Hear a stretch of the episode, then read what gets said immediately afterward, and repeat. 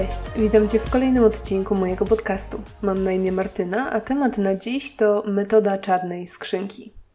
Na wstępie dwie rzeczy. Po pierwsze, jak widzisz, dzisiejszy odcinek pojawia się we wtorek i nie jest to przypadek i nie jest to wpływ przedłużonego weekendu, ale jest to zamierzone działanie gdyż postanowiłam przejść na tryb dwa odcinki w tygodniu, żeby nie zamęczać Ciebie sobą i siebie nieustannym nagrywaniem. Tym bardziej, że idzie wiosna, lato, za chwilę zwiększy mi się ilość sesji i wiem, że po prostu będzie mi ciężko wyrobić się z trzema odcinkami w tygodniu. Więc stąd zmiana. I po drugie, ważniejsze, chcę Cię bardzo gorąco przeprosić za tą dwutygodniową przerwę w nadawaniu. Chciałabym powiedzieć, że nagle wyskoczył nam niezaplanowany wyjazd w tropiki i że leżałam te dwa tygodnie na plaży, ale niestety prawda jest zdecydowanie mniej ciekawa. Otóż pojechaliśmy do mojej mamy na święta, dopytując milion razy, czy dobrze się czuje i czy nic jej nie jest. No i nie było, więc pojechaliśmy w Wielką Sobotę. We wtorek mieliśmy wracać, a w poniedziałek okazało się, że zaczęła się źle czuć. We wtorek zrobiła test, potwierdził się COVID, no i Sanepid zamknął nas na kwarantannie, moją mamę na 10, a nas na 17 dni. 350 km od naszego domu, bez komputerów, bez mikrofonu, bez notatek. No utknęłam totalnie. Natomiast kiedy w końcu wróciliśmy do Warszawy po tak długiej nieobecności, przyznam, że nie potrafiłam się zebrać w sobie przez dobry tydzień i robiłam wszystko, żeby tylko nie nagrywać. To już zresztą ustaliliśmy tutaj w tym podcaście, że zawsze najtrudniej jest coś zacząć albo wrócić po przerwie. Niemniej nie uważam absolutnie tego czasu za stracony. Zrobiłam sobie wyzwanie treningowe, naczytałam się książek, nie mówiąc już o tym, że spędziłam sporo czasu z rodziną, który mnie bardzo cieszył i to było coś nowego i niezwykłego dla mnie po tylu latach mieszkania w Warszawie. No ale niestety podcast na tym wszystkim ucierpiał. Ale już jestem i postaram się podłapać wątek, na którym zakończyłam przed przerwą. A zakończyłam na tym, że bardzo chcę, żebyś osiągnął czy osiągnęła swoje cele. Chcę, żeby Ci się powiodło, cokolwiek planujesz i pragnę dla Ciebie sukcesu z całego serca. I dlatego właśnie, zanim zniknęłam, opowiedziałam Ci o sile zysków marginalnych, o regule 5 sekund oraz postanowiłam powiedzieć o dwóch jeszcze rzeczach, które mogą Cię blokować. Pierwszą z nich był syndrom oszusta, czyli poczucie, że wcale nie jest się tak dobrym w czymś, jak innym się wydaje. I o tym zdążyłam opowiedzieć. A dzisiaj wreszcie czas na ten drugi temat. Tą drugą rzeczą, która może Cię powstrzymywać przed walką o swoje marzenia, jest obawa przed porażką. I o tym dzisiaj. Jak wspomniałam parę odcinków wstecz, jestem dość świeżo po lekturze bardzo ciekawej książki autorstwa Matthew Sieda bodajże, nigdy nie wiem jak czytać zagraniczne nazwiska, zatytułowanej dokładnie tak jak ten odcinek, a mianowicie Metoda Czarnej Skrzynki. Oczywiście Ci ją polecam, ale też oczywiście zakładam, że nie przeczytasz, bo tak to najczęściej z tymi książkowymi poleceniami jest. Więc dzisiaj postaram się przekazać Ci główną myśl płynącą z tej książki. Oczywiście pobieżnie, żeby nie odbierać autorowi jego głosu i żeby pozostawić Ci niedosyt, jako zachętę, żeby jednak ją przeczytać. Przedmiotem tej książki są właśnie porażki i nasze podejście do nich. Siet skupia się głównie na funkcjonowaniu całych systemów, dzieli je na zamknięte i otwarte i porównuje je, wskazując na czym polega przewaga jednego nad drugim. W telegraficznym skrócie, systemy zamknięte to takie organizacje, które bardzo mocno piętnują błędy. W efekcie, ponieważ nikt nie chce być obwiniany, stygmatyzowany i nie chce tracić pracy, wszelkie porażki są zamiatane pod dywan. Racjonalizowane, wyciszane.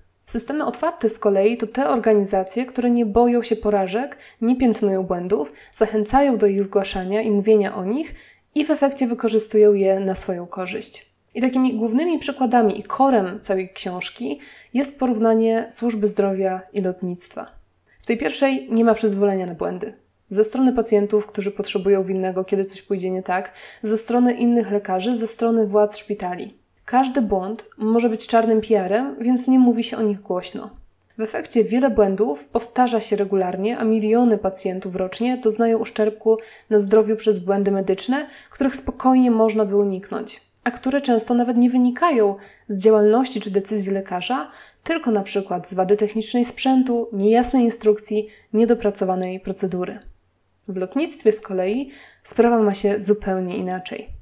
Pierwszy samolot oderwał się od Ziemi jakieś 100 lat temu, jest to więc najmłodszy środek transportu, a mimo to w tym momencie jest on środkiem najbezpieczniejszym. Jakim cudem? Otóż lotnictwo było pierwszym systemem, w którym stworzono kulturę zachęcającą do uczenia się na błędach. Z jednej strony w samolotach zamontowano czarne skrzynki, czyli rejestratory zarówno parametrów lotu, jak i rozmów w kabinie między pilotami, co dało możliwość obiektywnej oceny przyczyn wypadków i zdarzeń, które wypadkami mogły się skończyć. Z drugiej strony wprowadzono do przepisów lotniczych wyjątkowy zapis. W załączniku numer 13, tak dokładnie, do Konwencji o Międzynarodowym Lotnictwie Cywilnym zapisano, że badanie wypadku lub incydentu nie może być prowadzone w celu wskazania winy czy odpowiedzialności, a jego jedynym celem jest poprawa bezpieczeństwa lotów. Efekcie piloci sami zaczęli chętnie dzielić się swoimi błędami, wiedząc, że nie będą oni ukarani czy poddani ostracyzmowi, a ich wyznanie będzie jedynie podstawą do poprawy systemu, sprzętu, ergonomii maszyn i procedur. Dzięki temu wszystkiemu lotnictwo mogło się w bardzo szybkim tempie rozwijać, udoskonalać to, co nie działało lub działało, ale mogło działać lepiej, i obecnie bezpiecznie jest wsiąść do samolotu niż do samochodu. I oczywiście nadal zdarzają się wypadki i błędy, ale jest pewne, że po każdym z nich coś zostanie poprawione, a cały system zrobi wszystko, żeby dokładnie taki wypadek już się więcej nie zdarzył. Zwłaszcza, że wszystkie wyniki badań i analiz w lotnictwie są dystrybuowane od razu na cały świat, a nie tylko w ramach jednej linii lotniczej czy producenta maszyn. Właśnie po to, żeby cała branża mogła się rozwijać i uczyć. W książce Sieda pada zresztą wiele ciekawych, konkretnych przykładów. Rutynowych operacji, które zakończyły się niespodziewanym zgonem, niesłusznych wyroków sądowych, bo tak, wymiar sprawiedliwości i sądownictwo też są przykładami systemów zamkniętych, a także katastrof lotniczych, które się zdarzyły, ale z których wyciągnięto wnioski. I autor wszystkie je dość szczegółowo analizuje.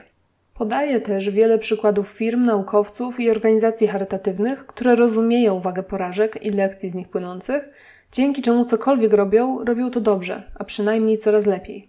Więc serio, ciekawa lektura, naprawdę godna polecenia.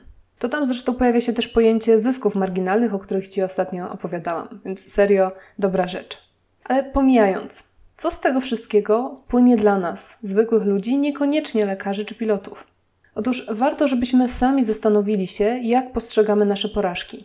Z reguły tendencja jest taka, żeby uważać je za coś w 100% negatywnego czego trzeba się wstydzić, co u innych trzeba krytykować. Jeżeli jednak chcemy się rozwijać, musimy tę tendencję odrzucić. Bo sukces paradoksalnie powstaje na fundamencie porażki, jako odpowiedź na nią. Musimy więc zacząć przyznawać się do naszych błędów, brać za nie odpowiedzialność, a przede wszystkim uczyć się na nich. Bo jakkolwiek jest to wyświechtany frazes, żeby uczyć się na błędach, to jednak prawdą jest, że jest to najszybsza i najskuteczniejsza droga rozwoju. Nie jest to łatwe, to powiedzmy sobie szczerze. Nasz umysł ma cały szereg mechanizmów, które mają chronić nasze kruche ego. Racjonalizujemy, wypieramy, bagatelizujemy. Robimy cały szereg zaawansowanych operacji umysłowych, które mają nam pomóc w poradzeniu sobie z poczuciem winy i obawą przed oceną.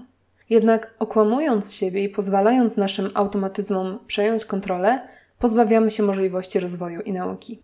A za chwilę popełniamy dany błąd kolejny raz i kolejny i kolejny. Dlatego warto podejść do swoich porażek i błędów tak jak lotnicy. Zabawić się w swoją własną czarną skrzynkę i przypomnieć sobie całą sytuację, tak szczegółowo jak to możliwe. A następnie wcielić się w rolę Sherlocka Holmesa i spróbować dojść do tego, co zawiodło, co się nie udało.